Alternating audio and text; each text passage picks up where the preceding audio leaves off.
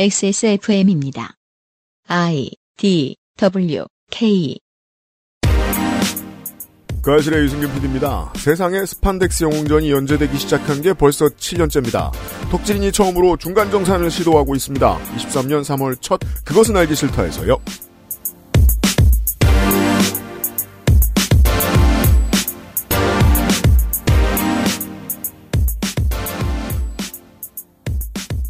안녕하세요. 지구상의 청취자 여러분. 한강가는 봄이 왔고 못 알아볼 새들이 밤섬 근처에 다시 모이고 있습니다. 저는 윤세민 에디터와 함께 덕질인의 이야기를 들으려고 앉아 있습니다. 안녕하십니까 윤세민입니다. 이게 무슨 소린가요? 왜요? 아, 그렇다고 안녕을 구하고 싶은 마음은 없었지만 네, 중간 정산이라뇨. 그렇습니다. 7년째 네, 다른 제목 어때요? 작별 인사. 그러니까 덕질인이 앉아 있습니다. 다들 나가오려. 나 혼자 진행할 거야. 진짜? 그러면 따로 만들어. 손해배상 청구한다? 이 방송을 삼켜버리겠다. 안녕하십니까 홍성갑입니다. 법적으로 압박한다? 어떻게 괴롭히지 저놈을? 어, 죽어도 앞으로 7년은 어쨌든 더 하겠다는. 1세계적 가치 체계가 저물어져 간다는 건 이미 많은 사람들이 냄새를 맡고 있는데요. 어, 이럴 때일수록 1세계에서 무슨 노력을 하는지를 들여다볼 필요는 있습니다. 판덱스 영웅전은 지난 7년 동안 그런 얘기를 계속 들려드렸습니다. 잠시 후에 더 얘기해 보겠습니다. 뉴스 하고요. 뭐 응? 아니요. 어떤 청취자분들은 응 정말 그런 거였어? 라고 놀라실 수도 있겠지만 뭐를? 아, 그렇죠. 그동안 그런 얘기를 하고 있던 거였어? 왜냐면, 그냥 덕질 얘기를 하고 있던 거 아니었어? 그러니까 똑같은 메시지를 이야기해도 어느 정도까지 흡수하느냐는 결국 소비자의 목, 네. 소비자가 결정하는 것이기 때문에. 그래서 예수께서는 귀 있는 자 들으라고 하셨죠. 네. 어, 둘이 같은 얘기하는 게 맞아요? 맞아요. 내, 귀가 가 있- 무장해. 네. 알겠습니다. 너도 귀가 있으면 네가 방송을 좀 들어보고 무엇을 반성할까를 좀 생각해보고 7년간 그랬는가? 거기엔 큰 의문이 있습니다. 혹시나 따로 만들 거면 나도 갖다 쓰고. 그것은 알기 싫다는 리뷰를 확인하면 용산의 아는 가게 컴스테이션 면역 과민 반응 개선에 도움을 줄 수 있는 큐비엔 면역 밸런스 and 남해에서 온 바다 보물 바보상회 꾸룩꾸룩 온유 마카롱에서 도와주고 있어요. 스포츠카처럼 강력한 사양의 하이엔드급 PC. 고가의 장비들을 내 손으로 조립하는 일, 시간과 열정, 꼼꼼함과 치밀함이 필요합니다. 초보라면 부작용으로 몸은 관절염을 얻거나 쿨러는 물이 새게 될 수도 있습니다. 컴스테이션을 고민해 주십시오. 이달의 PC로도 custom 사양으로도 빠르고 견고하게 만들어 드립니다. XS몰과 010-8279-5568 컴스테이션을 만나보세요. 주식회사 컴스테이션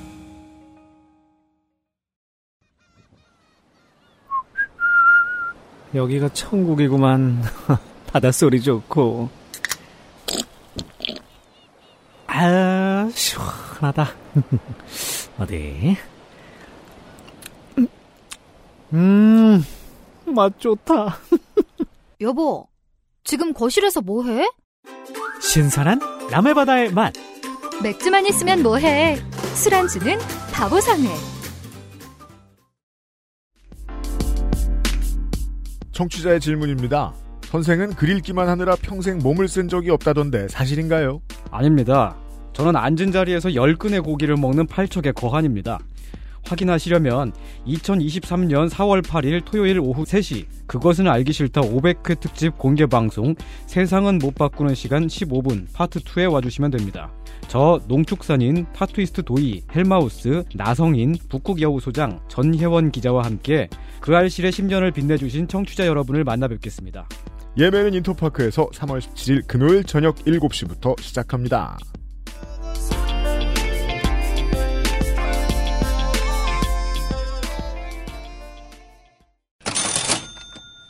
그것은 알기 싫다 500회 특집 공개 방송 세상은 못 바꾸는 시간 파트 2. 팬데믹을 버텨내고 행사가 엄청 많은 XSFM입니다. 지난번에도 성황리에 잘 마무리 지었습니다. 요즘은 팟캐스트 시대 공개 방송 많이들 와주셔서 감사합니다. 이번에는 더 많이 오실 것이 예상됩니다. 그리고 4월 8일 토요일 오후 3시 네. 서울 지하철 5호선 목동역과 오목교역 사이에 위치한 로운 아트홀에서 만나 뵙겠습니다. 그것은 알기 싫다 500회 공개 방송입니다. 지도 앱에서 검색을 해보시면은 네. 로운 아트홀이라고도 나오고 네. 로운 아트리움 이라고도 나오고 예술인 회관이라고 검색하셔도 나옵니다. 네, 그러니까 혼동하지 않으셔도 되고요. 네. 어, 다른 데 아니야? 막 이렇게 생각하지 않으셔도 되고요. 왜냐면 그날 와 보시면 누군가가 겁나 결혼을 하고 있을 거라서 좀 붐빌 겁니다. 하지만 저희는 안 해요. 네. 음. 4년 만에 뵙다 보니 연사가 거의 다 바뀌었습니다. 그러네요. 4년 만입니다. 떠난 사람도 있겠지만 또 특히 지루한 사람도 있고 그렇습니다. 새로 온 사람도 많고 네. 헬마우스, 북극여우, 원딜러, 나성인, 타투이스트 도이 선생. 음. 선생은 선생. 도이 선생이 아니고 도이 선생. 네. 사이에 콤마가 있습니다. 네. 음. 그리고 농축산인 음. 여러분의 영상 질문에 선물과 답변을 드리는 청취자가 실제로 있다? 파트 2 이벤트도 그대로 돌아옵니다. 나 지금 지금 알았어. 왜요? 또 듣기 지겨운 사람에 내가 들어가 있었구나. 아니요. 그렇진 않아요. 어 그, 진짜요? 어, 여기 있는 사람들에게 영상 질문을 보내주시는 이벤트를 곧 준비를 할 아. 거고요, 저희가. 그리고 여기 있는 사람들 말고도, 지금 여기 이름이 불린 7명 말고도 다른 사람들도 많이 나옵니다. 예를 들면 여기 앉아있는 저희 셋. 하지만 저희 셋한테는 질문을 주셔봐야 답을 드리지 않습니다. 상품도 안 드리고요. 성가병한테는 궁금한 게 많을 것 같은데 사람들이. 그죠? 없을 뭐, 거- 없지 않을까? 저 성갑이 페이스북에서 물어봐 주시면 좋겠습니다. 한산하고 좋아요. 좋아요도 아무도 안 누르고 좋습니다. 다만 이 일곱 명과 함께 하는 어, 세상은 못 바꾸는 시간 파트 2 공개 방송 예매를 곧 시작할 겁니다. 예매는 3월 17일 금요일 인터파크에서 시작될 예정입니다. 그렇습니다.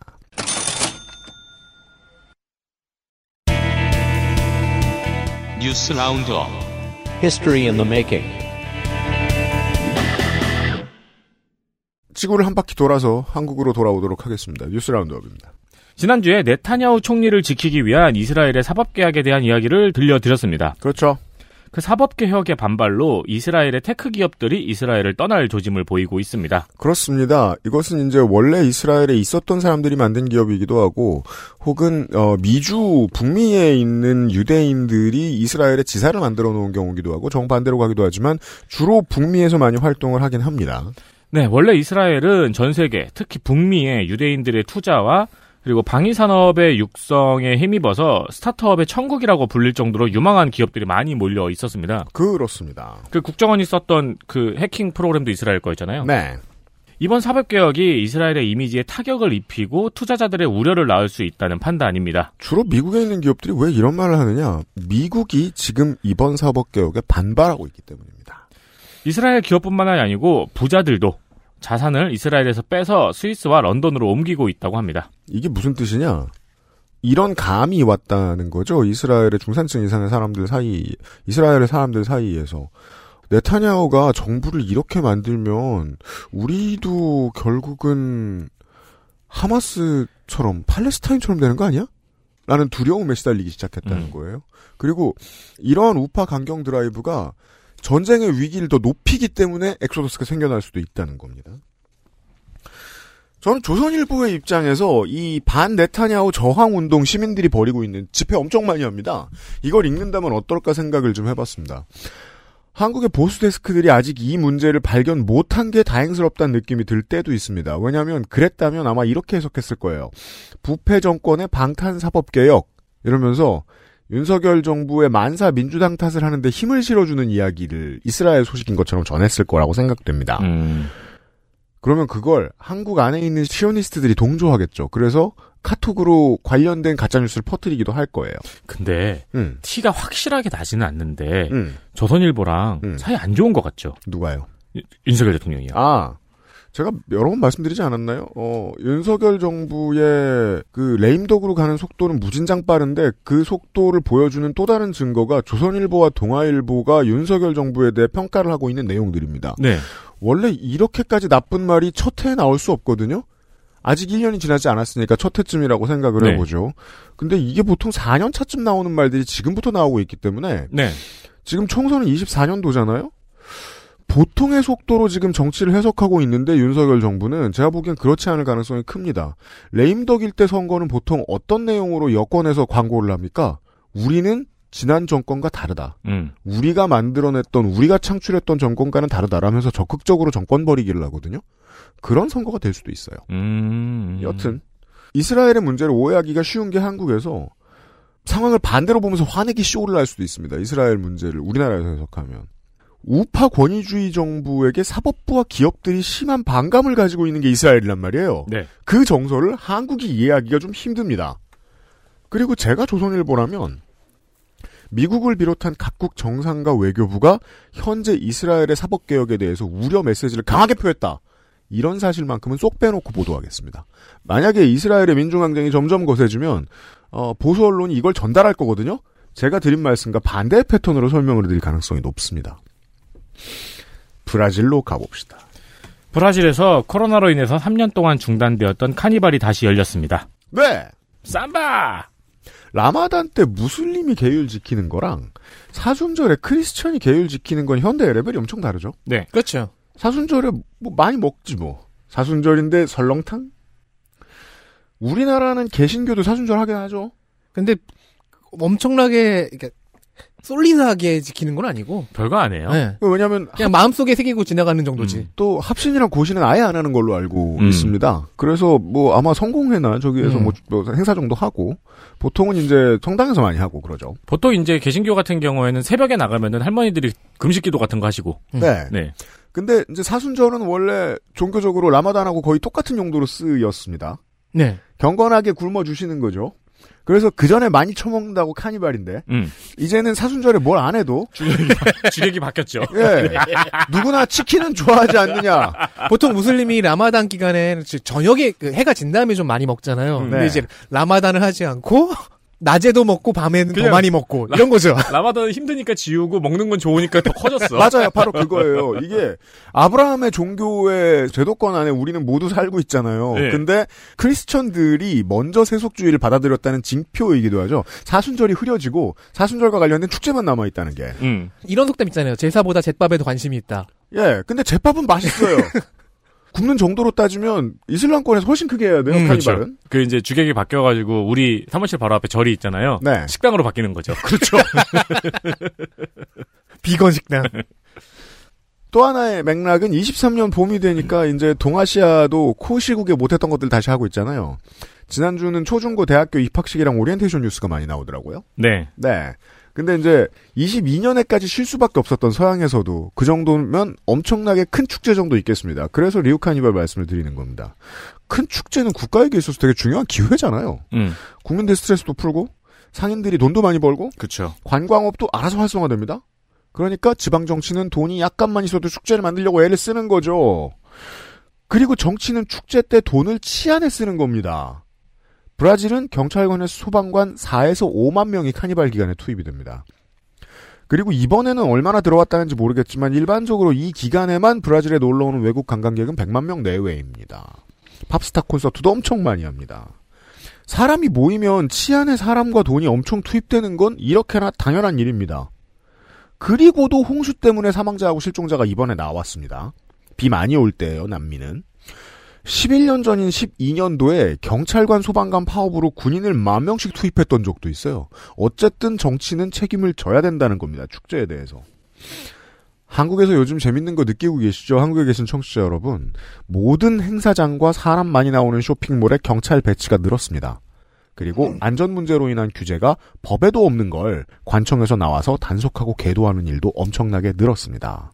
저랑 에디터도 그저께 어, 공개방송 행사장 보러 가서 12구 참사 이후에 뭐가 어떻게 바뀌었는지 많이 들었습니다. 음. 관에서 귀찮게 군다더군요. 이건 무슨 뜻입니까? 국가가 시민 안전을 위해서 엄청 신경 쓰고 있다는 거죠. 그리고 한국의 경우에는 그 원인이 된 12구 참사가 있었습니다. 동시에 국가가 책임이 없다는 걸 여권 정치인들이 신나게 역설하고 다닌다는 건 너무 이상하지 않습니까?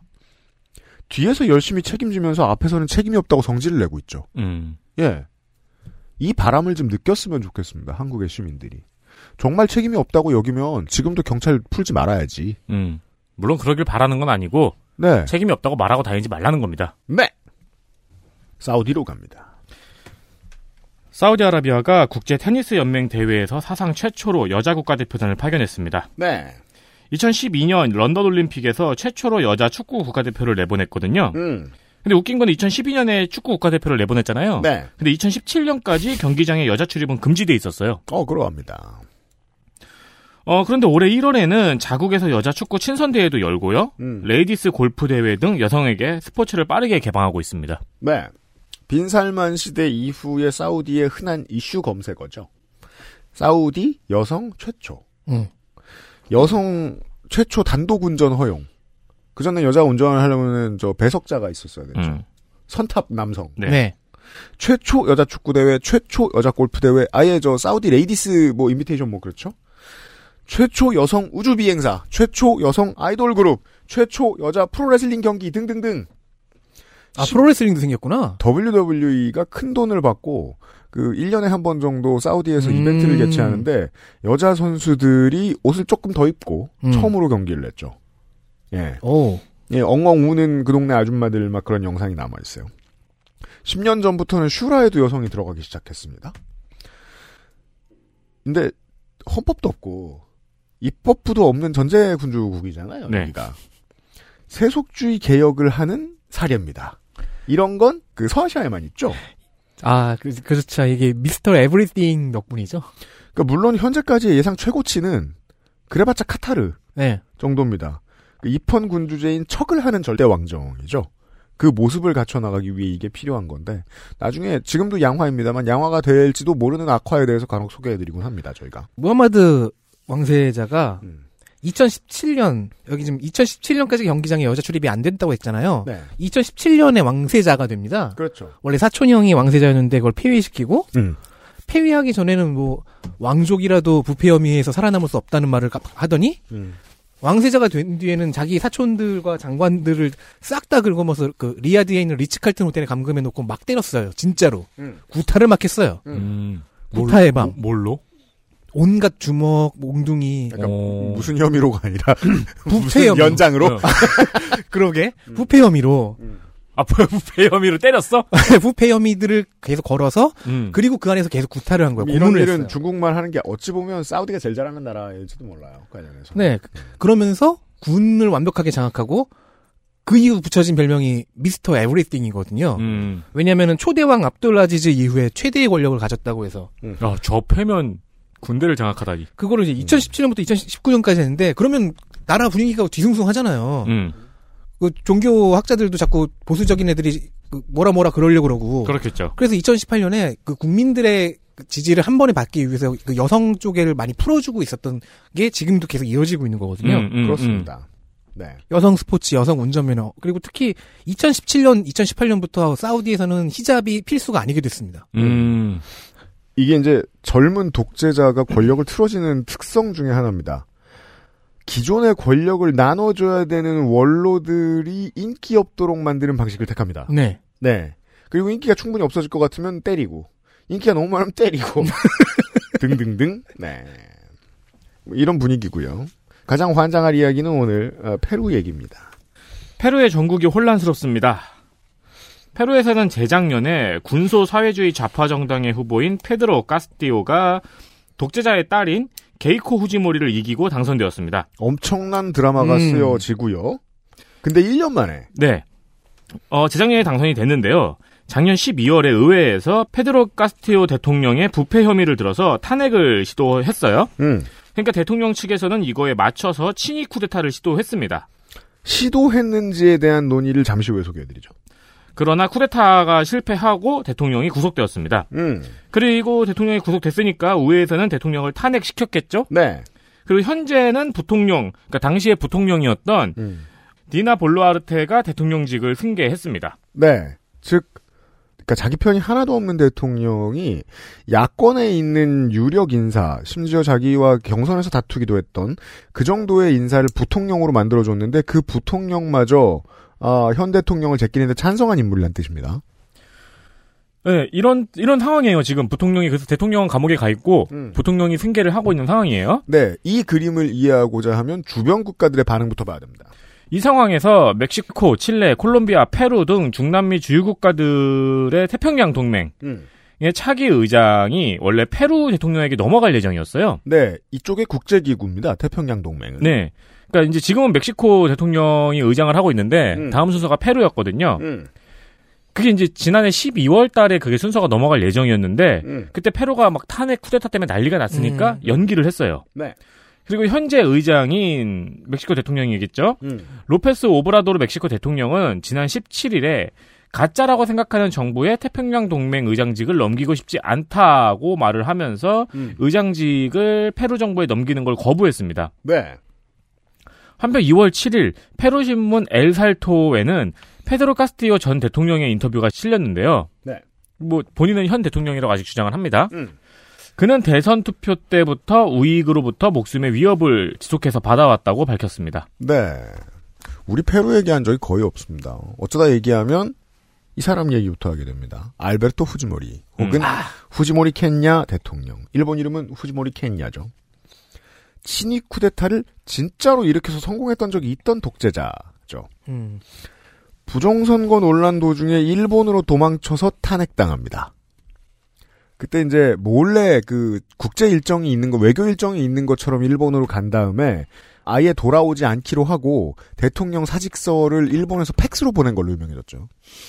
그때 일본 정부가 송환을 거부했죠. 네. 그래서 나중에 일본에서 저 선거에 출마하죠. 2008년인가 7년에. 어. 네. 대통령- 당선은 안 됐습니다. 대통령까지 해본 놈이다. 그렇죠. 와 소신이 있는 하향 지원. 근데 다른 나라에서 하향 지원하는 일은 흔치 않습니다. 와 우리나라에 그런 케이스 한- 하나 있으면 되게 재밌겠다. 나 그 선거 데이터 센터로는 꼭 해보고 싶어요. 그니까 말이에요. 그 윤석열 대통령이 우간다에서 출마한 거예요. 자, 현재는 감옥에 있어요. 다시 송환돼서 어, 알베르토 후지모리는 페루에도 개발 독재 향수를 지닌 시민들이 있겠죠. 현재 후지모리의 딸인 게이코 후지모리가 그래서 세 번이나 대선 후보를 계속하고 있을 수 있는 겁니다. 네. 이 사람의 현재 직함은 페루 국민의힘 대표죠. 네. 국민의힘이 맞습니다. 번역상. 음. 민중의 힘이라고 번역이 보통 되던데 언론에서는 근데 이게 한국이니까 그런 거고요. 그러니까 국민의힘이라고 번역을 차마 못하는 네, 거구나. 국민의힘입니다. 페루 국민의힘 대표입니다. 게이코 후지모리는. 어, 그게 맞네. 왜냐면 우파 정당이잖아요. 네. 민중이란 말을 잘 안 쓰겠네. 네. 현재 의회 구성도 대부분 우파입니다. 21년도에 한국으로 치면 전교조 위원장쯤 되는 노동운동가이자 교사인 페드로 카스티오가 무소속 당선됩니다. 네. 정파 문제로 심지어 러닝하다 말고 탈당도 해서 완전 무소속으로 당선이 되는 거예요. 그리고 14개월 만에 탄핵당한 사건입니다. 브라질의 일기 룰라하고 마찬가지인 느낌이 좀 있습니다. 의회와 언론과 법원이 총공세로 두드려 팹니다. 이 사람을. 아무래도 기득권의 심기를 가장 크게 건드린 건 인프라와 에너지 산업 국유화 정책이었던 것 같습니다. 처음부터 그걸 공약했고 계속 밀어붙였죠. 아웬데가 했던 석유, 가스, 심지어 통신 산업도 국유화를 추진합니다. 예. 이러면 온 나라가 들고 일어나서 뚜까패죠. 음. 예. 그리고 원래 정치라는 게 원하는 게 있으면 원하는 걸 바로 말하지 않습니다. 보통은 부패 혐의를 씌우죠. 반대파에게. 그렇죠. 그래서 보수는 카스티오에게 부패 혐의를 씌웁니다. 제적 130석, 3분의 2, 87명 찬성이면 탄핵이 가결됩니다. 여소야대 의회는 두 번 부결된 걸 세 번까지 밀어붙입니다. 탄핵을 두 번 하려다가 실패했고 세 번째에 가결됐다는 얘기입니다. 끈질기다 진짜.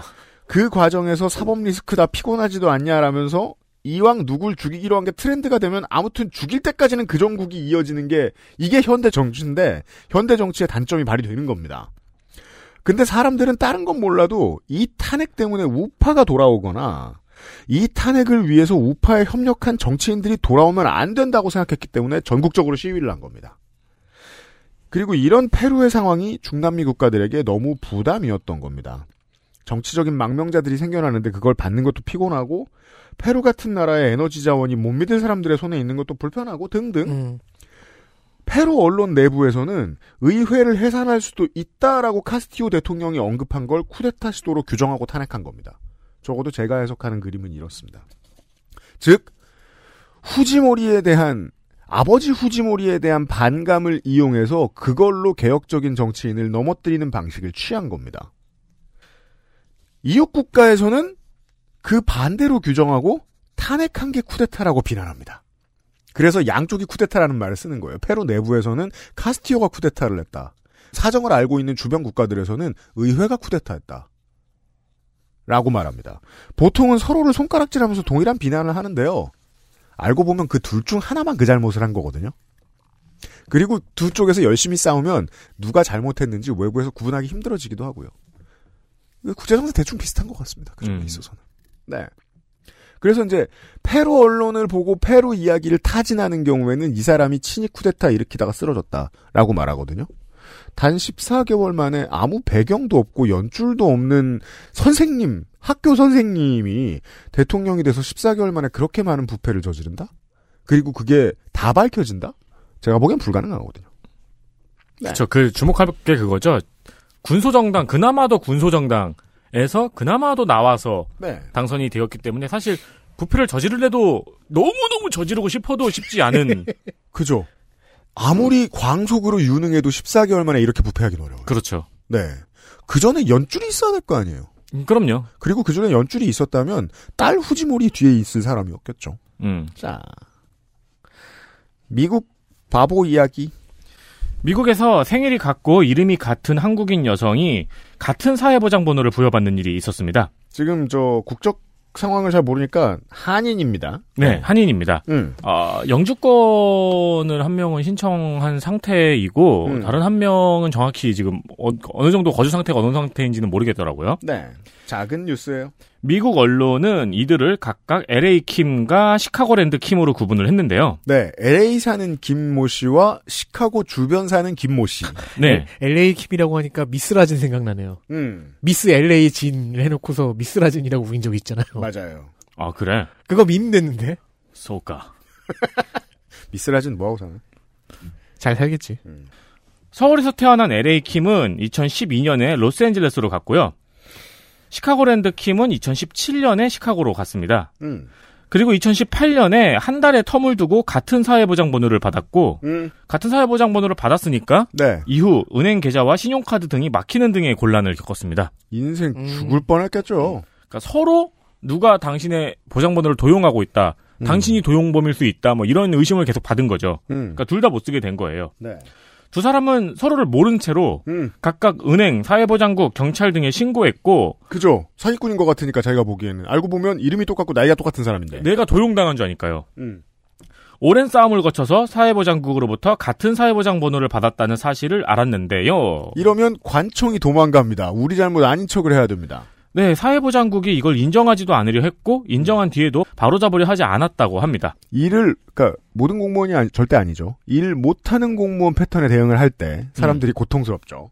심지어 뭐 영주권을 뭐 빌미로 막 협박하기도 했대요. 음. 가만히 있으라고. 그죠. 네. MBC에서는 2월 18일에 이거를 보도를 했습니다. 음. 그러자 사회보장국에서 일주일도 되지 않아 시카고 김에게 새로운 사회보장 번호를 부여하겠다고 밝혔습니다. 네. 이 두 분은 31살에 똑같은 이름을 가진 김씨 네. 여성입니다. 생일도 같고요. 네. 한인들이고요. 쓸데없는 장기적 예측을 하는 시간.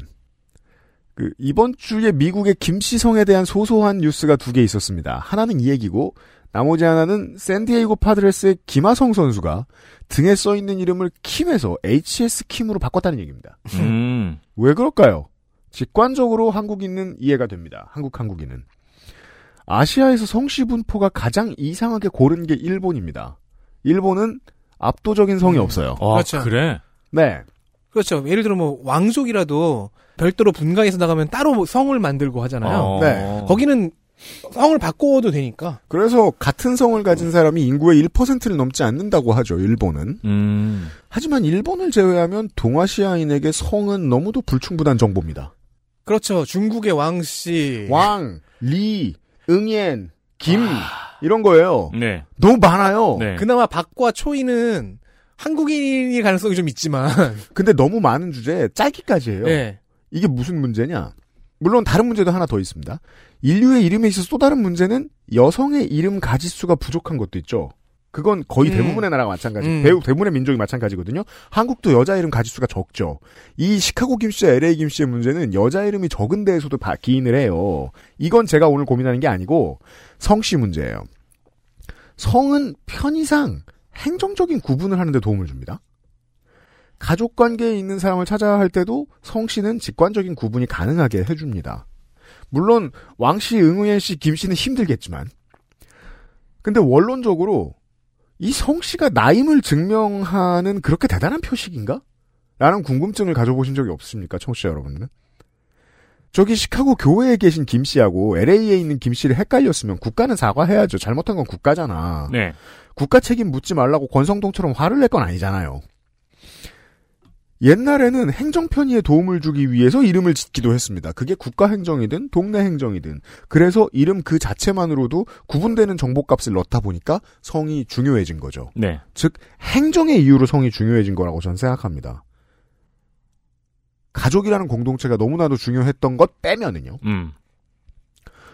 물론 성이 없는 사람들도 있죠. 다수의 자바섬 사람들처럼.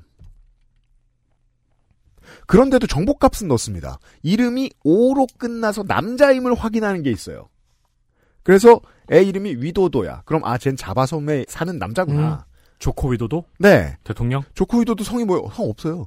오. 그러니까 자바섬 출신 사람들의 다수는 상당수는 성이 없습니다. 어. 민족에 따라 성이 있는 민족이 있지만 종교에 따라서. 음. 전통적인 이름 짓는 법을 다들, 다들 조금씩 따르고 있는 거죠. 그죠? 음. 자, 성이 없는 국까지도 그렇다는 거예요. 근데 그런 고민 해본 적 없냐는 거예요. 이게 정말로 인간 본인들 개개인들한테 필요한 건가? 성이 예. 혹은 이름의 행정적 편의성은 이 질문에 대한 답은 3, 40년 전부터 인류가 천천히 하고 있습니다. 아이디를 만들고 니값을 하고 살면서. 선수들 수- 실제로 스포츠 선수 일부는 그 닉을 유니폼에 적는 경우도 있잖아요. 네. 네. 우리 이름 까먹었네 그 사람? 오초싱코 이하이 씨가 그 자기 등번호 못 쓰게 하니까 자기가 쓰고 싶은 등번호로 성을 바꿔놔서 오초싱코죠. 음. 이름이. 그 태어날 때 이름의 절대성이 해체되는 시대예요 지금은. 그런 지 꽤 됐어요. 근데 우리가 못 느낄 뿐이죠. 그리고 그게 행정에 본격적으로 적용될 날도 곧 올 거예요. 음. 그게 어떤 형태가 될진 궁금해요. 이건 꽤 큰 변화입니다 인류의 삶에 에이, 그러다 보면 나 궁금한 게 있는데 어릴 때부터 궁금했던 건데 네 미국의 경우 음. 결혼하면은 여성이 남자 성을 따르잖아요. 음. 그럼 장기적으로 보면 결국엔 성이 점점 없어지는 거 아닌가? 성의 가지수가?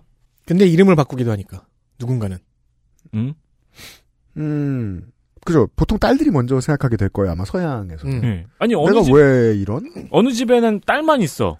음. 그러면은 그 성은 그렇게 점점 전 사회적으로 보면 점점 없어지는 거잖아. 그래서 한 2, 30년 정도 동안 그 대부분의 시민들이 그런 선택을 할 수 있는 권한을 부여받았잖아요. 대부분의 나라에서. 성을 선택할 수 있다거나, 네. 성을 마음대로 바꿀 수 있다거나. 네. 이게 필요하지 않다. 가부장적 사회도 아니고, 종족이 중요한 사회도 아니라면 이게 점점 필요하지 않다는 걸 인류는 이미 느끼고 있을 거거든요. 음. 근데 그 뒤에 변화가 뭔지 모르겠어요. 왜냐하면 성 그 자체가 필요 없는 거 아닌가라는 생각도 다들 할 거거든요. 어느 순간부터. 음, 음. 네. 그래서 저는 바이킹식 성 짓는 법이 마음에 들어요. 뭐야? 내가 아들이면 뒤에 부모 이름 뒤에다 손을 붙여서 성이 되고 어, 성갑손, 어 내가 딸이면은 도티를 붙여서 성이 되고 성갑 도티. 그래서 아빠 엄마 아들 딸 있으면은 네 명의 성이 다 달라요. 유라시아 추운 곳은 성별에도 성이 달라지잖아요. 예. 네. 네. 북유럽도 그렇고 러시아도 그렇고. 음. 근데 그거 모두가 그 행정 편의에 의해 생겨난 건 아닌가라는 느낌이 들어요. 그쵸 옛날에는 민번이 없었으니까 그런 그리고, 식으로 네. 소속과 신분을 밝히기 위한. 어느 시점부터는 내가 어디 출신인가와 내가 무슨 성별을 가지고 있는가라는 정보값을 이름에 넣을 필요도 없거든요. 음. 예. 그런 생각이 많이 듭니다. 그래서 아랍에서는 그렇게 이름이 길어졌잖아요. 음. 누구의 아들, 누구의 손자, 누구의 증손자 이러면서 네. 뭐 아무튼 고민이 돼서 떠들어봤습니다. 끝으로 한국 뉴스를 짧게. 공정위에서 구글 코리아가 유튜브 프리미엄에 유튜브 뮤직을 끼워 파는 것이 독과점 지위를 남용했는지 조사하고 있습니다. 자, 일단 이 사건에 대해서만. 그렇다면, 이미 아마존도 국내에 뭐 해외지만 국내 서비스도 가능하게 서비스하고 있거든요? 아마존 프라임 구독하면은 아마존 프라임 비디오도 볼 수 있고, 아마존 뮤직도 싸게 쓸 수 있어요. 음. 이거 문제 없나요? 아마존 뮤직도 있어요? 더 가까이 해보죠. 네, 더 가까이 얘기해보죠. 쿠팡은 문제 없나요? 그러네. 카카오는 쿠팡은 로켓 받으면 TV 볼 수 있잖아요. 드라마 볼 수 있잖아요. SNL 볼 수 있잖아요. 어, 그러네. 이건 문제 없습니까? 카카오와 네이버로 넘어가도 똑같은 문제들이 발생합니다. 아무 상관없는 서비스를 묶어서 한 달에 얼마 하면서 구독하게 시켜주잖아요. 모두가 과점지위 남용하고 있는 거 아닙니까? 근데 왜 굳이 구글이죠? 다른 누군가가 부탁한 거 아닙니까? 경쟁업체가? 자, 이 궁금증을 가지기 전에 더 이상한 건 지난 정권 내내 공정위는 내가 조사하고 있습니다. 라는 이야기를 기자들에게 해준 적이 거의 없습니다. 그리고 기자들도 공정위가 조사하고 있습니다. 라는 기사를 내보낸 적이 거의 없습니다. 공정위를 검찰처럼 대하고 있는 겁니다. 지금 언론이, 지금 이 기사가 그런 내용이에요. 음. 조사를 하시든가, 음, 그쵸. 왜 피의 사실 흘려? 음, 음. 지난 주- 공정위는 그 기업이 너무 관심이 있고 그 기업이 관련된 이야기를 기자들에게 뿌렸을 때 공정위가 조사하고 있다는 뉴스가 간혹 나왔어요. 하지만 공정위가 자체 조사하고 있는 걸 공정위가 떠들어서 이렇게 피의 사실이 흘려지는 거 전 지난 정권에 본 적 없습니다. 이 일관성을 느껴야 됩니다. 지난번에 군에서 민주노총 수사했죠. 군에서 천공 관련된 내용이 들어가 있는 책을 쓰신 분 수사했죠. 지금 대한민국에 수사 권한을 가지고 있는 모든 조직이 검찰처럼 피의 사실 흘리고 다니고 있어요. 음. 예. 이게 페루나 이스라엘처럼 가는 길이라고 전 믿습니다. 너무 이상합니다. 공정위가 아무도 안 물어봤는데 저 조사하고 있어요라고 기자에게 말하고 기자가 그걸 받아 쓰는 그림. 네, 네. 뉴스 roundup 이 정도 하겠습니다. XSFM입니다. 생체 이용률이 높은 rTG 오메가3 혈행 건강엔 큐비엔 제조원 주식회사 한국 CNS팜 유통판매원 주식회사 헬릭스미스 주로 어떤 업무를 하십니까? 쓰시는 소프트웨어는 무엇입니까? 컴스테이션에 알려주십시오. 주식회사 컴스테이션. 마카롱의 시작은 프랑스였죠. 하지만 가장 맛있는 마카롱은 재밌게도 한국에서 만났어요. 촉촉한 식감, 은은한 달콤함. 알고 있던 마카롱과는 너무도 다른 특별한 느낌이었죠. 여러분도 이제 집에서 쉽게 만나볼 수 있어요. 네, 온유 마카롱이요. 가득 프랑스의 달콤함 꾸르꾸르 온유 마카롱 화이트데이 장사를 하겠습니다. 저는 안 챙기지만. 그 좀 가끔 또 챙기고 그러면 좋아요. 그렇습니다. 예. 평소에 어, 뭐 작년에도 안 챙기셨다고 하더라도 음. 그렇다고 뭐 이번 올해 안 챙길 이유가 뭐가 있어요? 외교란 이런 거죠. 나도 발렌타인데이 때 못 받았다. 이러면서 이제 상호 냉각되는 거죠. 그러니까 그런 누군가가 그 흐름을 깨야 돼요. 그럼요. 발렌타인데이 때 못 받았는데 나는 안 줬는데 저 사람은 나한테 챙겨줬어요. 그러면 더 우위에 점하, 우위를 점하는 거 아닙니까? 그렇죠. 그래서 나는 얼굴 언, 어, 나는 언젠가 받을 테니까 내가 먼저 주겠어. 그러면 계속 주기만 하게 됩니다. 그렇죠, 여러분. 주세요. 그냥. 네. 여러분 파트너와의 관계가 북한과 남한이라고 생각을 한다면은 이왕이면 남한 쪽을 택하는 게 낫잖아요. 그렇습니다. 네, 주는 게 낫다 이거죠. 그래서 꾸루꾸루는 계속 뭘 만들고 있습니다. 꾸루꾸루에서 정성스레 준비한 로맨틱한 패키지. 3월 14일 어떤 일이에겐 이벤트의 날. 그때 빈손으로 마음을 전달하기보다는 헤이즐넛이 들어간 고급 커버처 초콜릿. 음. 그리고 생크림으로 만든 수제 팝의 초콜릿. 작년 발렌타인에만 한정 선보인 제품으로 먹는 순간 입속에서 사라지는 마법을 경험할 수 있습니다. 네, 저도 어렴풋이 기억납니다. 뭐 먹었는데 사라졌었지. 그렇죠. 근데 뭐 사라지는 걸 뭐하러 먹어라는 느낌은 아니고요. 너희들은 다 사라지는 걸 먹고 있습니다. 어차피. 초콜릿 향이 아주 진하게 남아 있습니다. 음흠. 이번에도 로맨틱한 요 시즌에만 선보입니다. 네.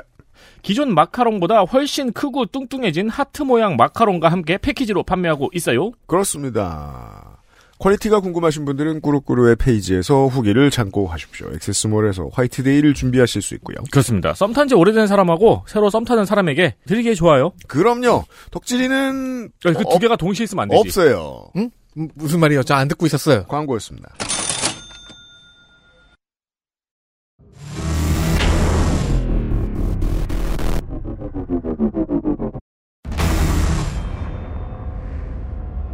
기본 교양, 슈퍼 히어로 문학의 인해, 스판덱스 영웅전.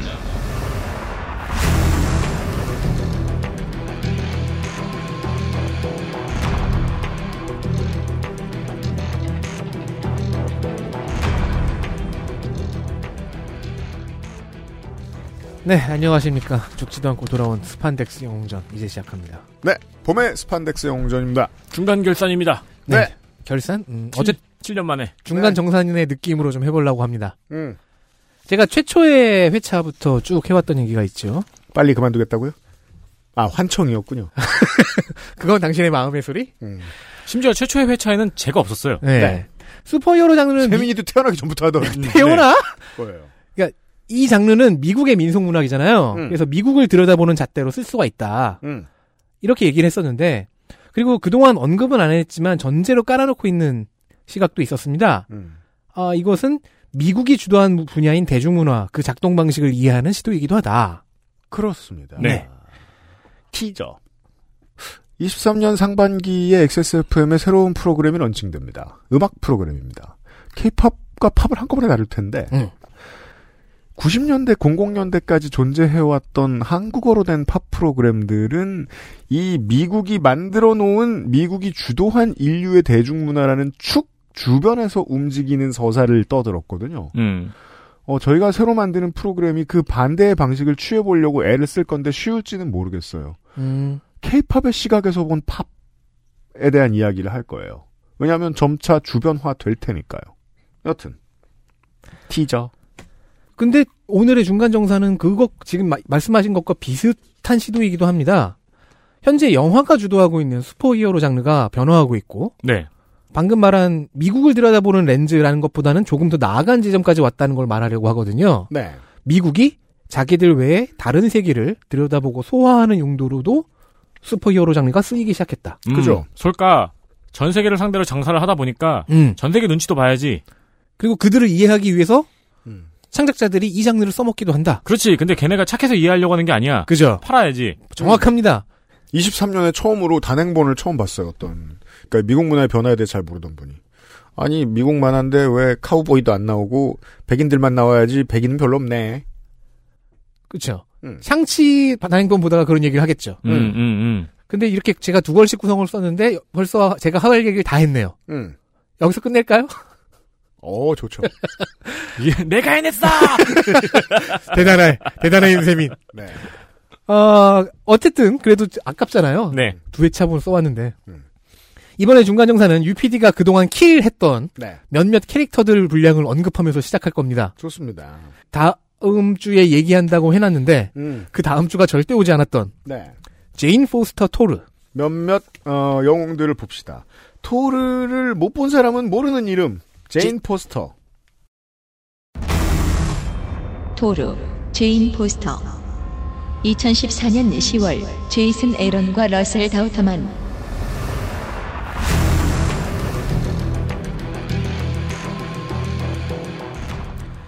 오리지널 토르가 몇십 년 묵은 후에 음. 등장을 했어요. 네.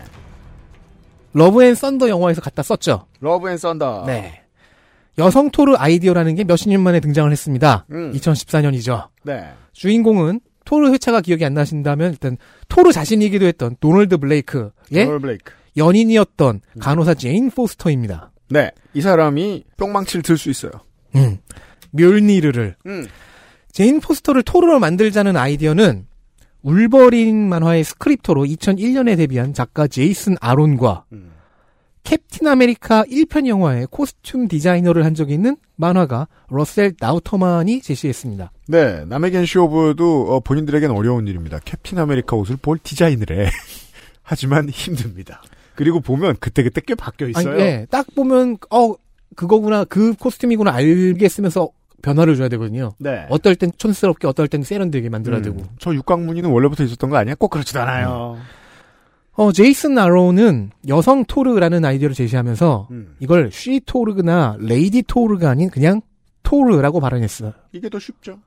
그래도 기존 오리지널과의 구별은 필요하니까 음. Mighty 토르로 음. 공식 명칭이 정해졌습니다. 네. 이거는 토르 만화가 음. 이 이름으로 상표권 등록을 해냈거든요. 음.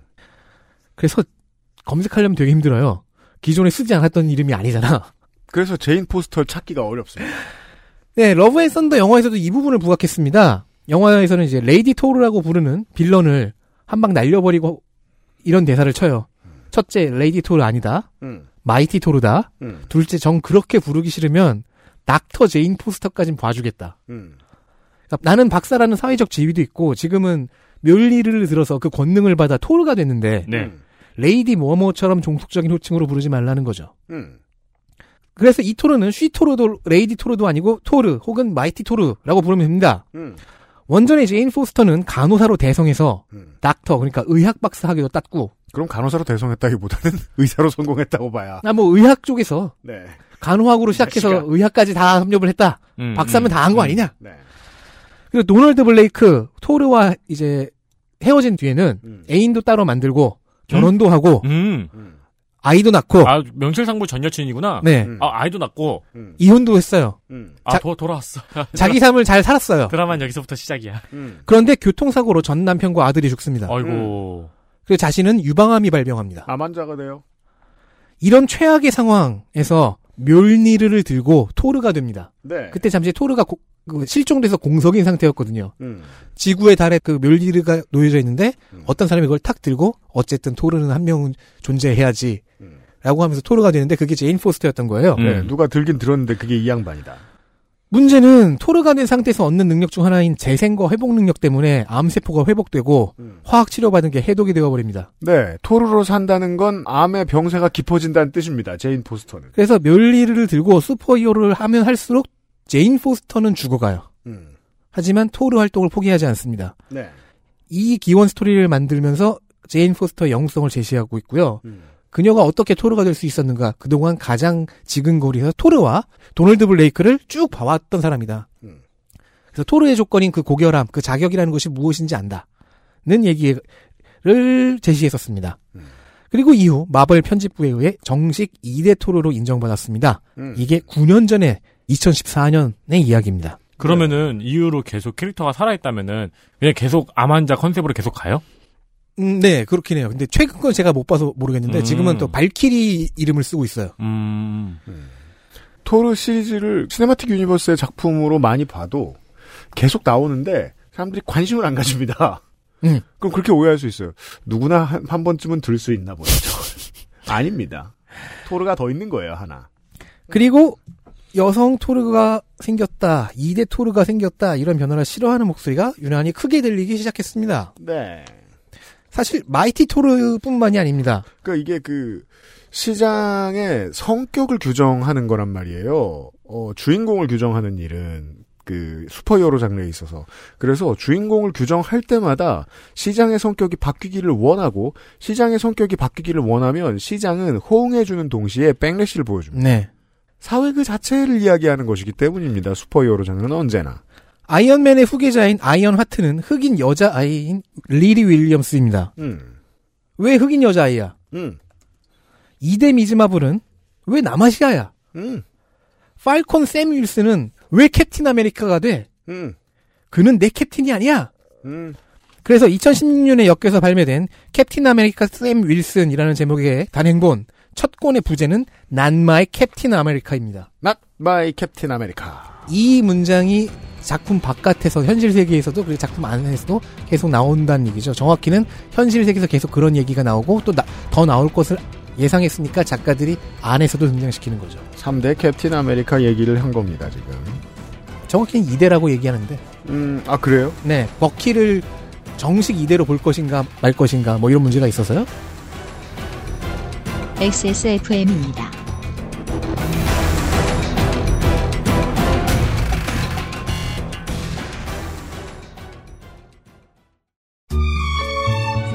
제가 마카롱이 기대했던 모든 것이었어요. 네, 온유 마카롱이요. 입안 가득 프랑스의 달콤함. 꾸르꾸르 온유 마카롱. 오징어잎, 아기 꼬리포, 흔하지 않은 마른 안주. 맥주만 있으면 뭐해? 술안주는 바보상회. 건강기능식품 광고입니다. 아, 또 시작이야. 환절기만 되면 힘드네. 면역 과민 반응? 그치? 나 지금 과민한 거 맞는 거지? 자, 이거 먹어봐. 면역은 밸런스를 잘 맞춰줘야 되거든. 기억해. 면역 밸런스. 아무렇지 않은 하루, 큐비엔 면역 밸런스엔 다래 추출물. 제조원 주식회사 극동 H팜. 유통판매원 주식회사 헬릭스미스. 어느덧 3월 갑작스럽게 포근해지면서 대다수의 사람이 행복해합니다. 꾸르꾸르 먹으면서 행복해하고 있죠. 하지만 면역이 과민 반응하는 사람들은 행복하지만은 않습니다. 그럼요. 이것 때문이라도 마스크를 못 벗는 분들이 있습니다. 그리고 이런 분들은 마스크를 안 벗는 게 좋을 수도 있고요. 저도 잘 안 벗죠, 그래서. 음. 그렇습니다. 이 환절기 알러지가 도지면은 많은 분들이 또 네. 괴로움을 토로하죠. 음. 환절기에 면역 반응이 과민하게 일어나는 사람들에게는 면역 밸런스엔 다래 추출물 큐비엔에 있어요. 49개국에서 특허를 받은 큐비엔의 독자 개발 물질 달의 추출물 인체 적용 시험 결과 식약처로부터 인정을 또 받았고요. 네, 이미 어 XSFM 청취자분들은 많이 구매해서 효과를 봤습니다. 과민한 사람들이 인체 적용 시험 해보고 침이 마르게 칭찬했던 그것입니다. 아이들용이 있다는 것도 반갑네요. 액세스몰의 아주 오래된 스테디셀러 되겠습니다. 맞습니다. 항상 드리는 말씀이 있지요. 똑같은 방식의 효과를 얻기 위해서 병원에서 쓴 돈과 비교해 보실 필요가 있습니다. 음.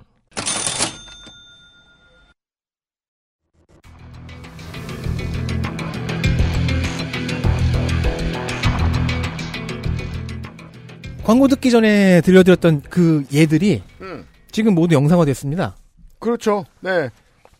아이언 하트는 블랙팬서 2편에서 첫 등장을 했죠. 미즈 마블은 드라마로 데뷔를 했고 음. 마블의 다음 영화인 더 마블즈에 등장할 예정입니다. 네, 내년에 캡틴 아메리카 영화가 또 나온다는 설도 있습니다. 아니 예. 드라마 팔콘 앤 윈터 솔저에서 팔콘이 캡틴의 방패를 완전히 계승한 것이 현재 마블의 상황입니다. 음.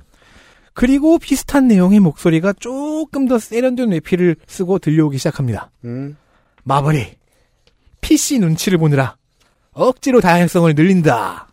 네. 이런 목소리가 샘솟는 심리를 계속 파고 들어가다 보면 이런 세계관도 발견이 됩니다. 음. 정치적 올바름을 숭상하는 극소수의 무리가 아 그런 종교가 있구나. 그, 목, 그 목소리가 너무 확장됐다. 음. 이게 사실 소- 엄청 소수인데 너무 크게 들린다. 음. 마블이나 DC는 물론이고 영화, 애니, 게임 만든 사람들이 다 그들의 눈치를 본다. 음. 그래서 이제 억지로 추구 안 해도 되는데 political correction을 정치적 올바름을 추구하려다 보니까 재미가 없어진다. 음. 인어공주 왜 흑인이냐? 음. 라는 그렇죠. 식으로요. 맞아요. 근데 사실은 옳기 때문에 이걸 하는 게 아니라 돈이 되니까 하는 거예요.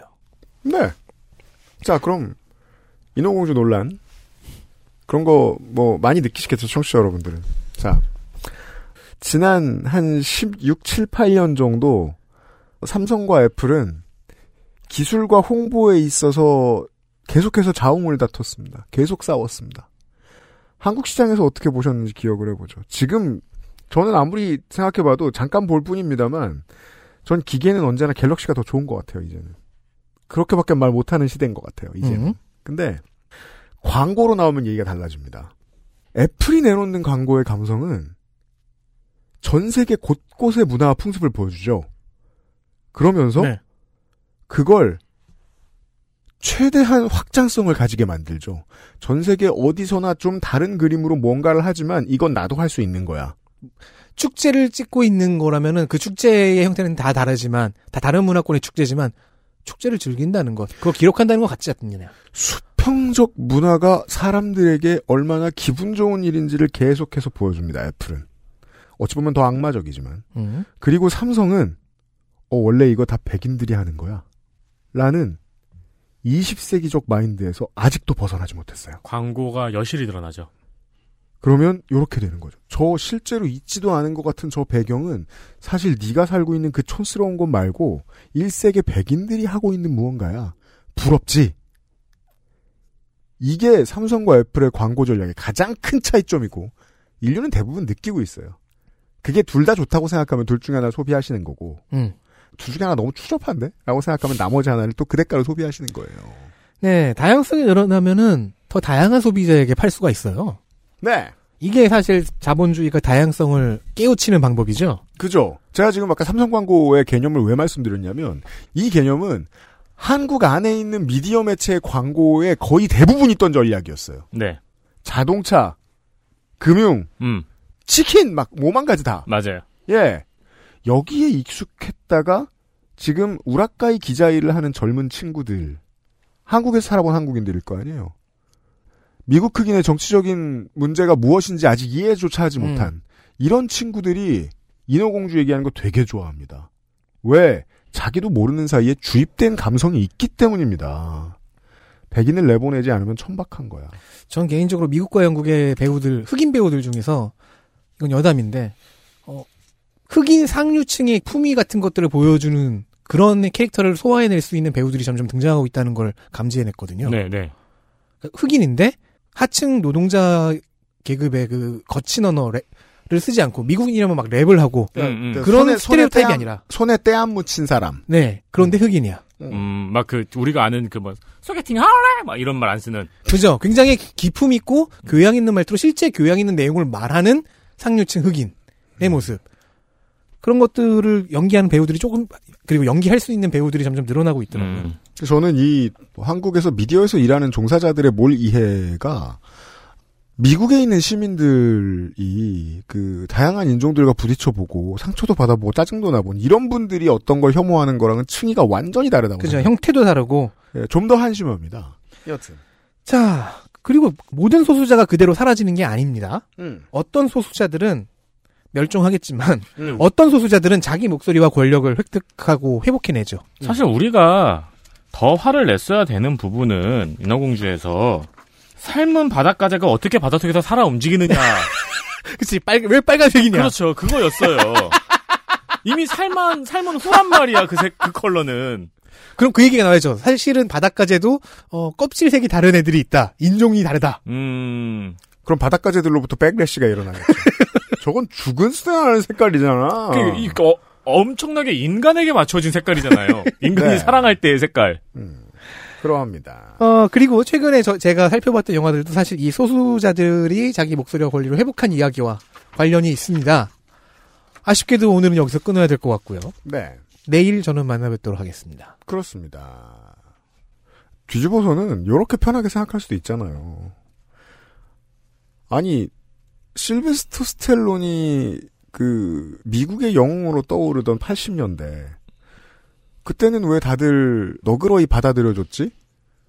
그냥 이탈리아계 시민들만 좋으라고 만들어 놓은 영웅은 아니었을까? 그때는 왜 그런 질문 안 하죠?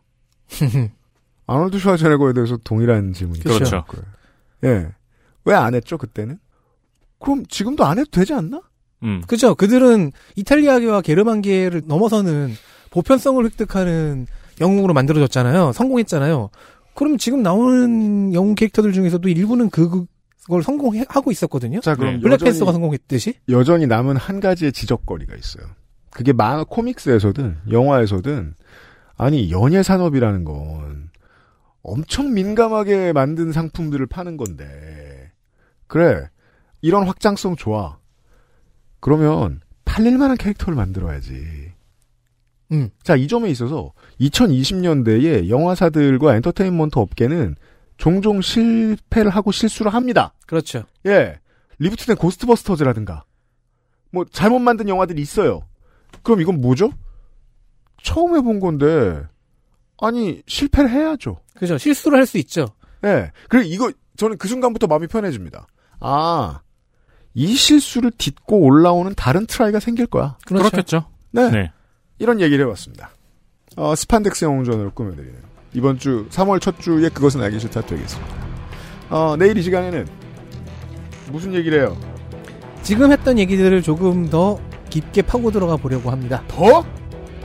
어쨌든 내일 다시 만나 주십시오. 누가 윤석열이었습니다. 그것은 알기 싫다. 왜 내기엔- 494회 금요일이었어요. 왜 내기에는 잘못했습니다라고 들리지? XSFM입니다. I D W K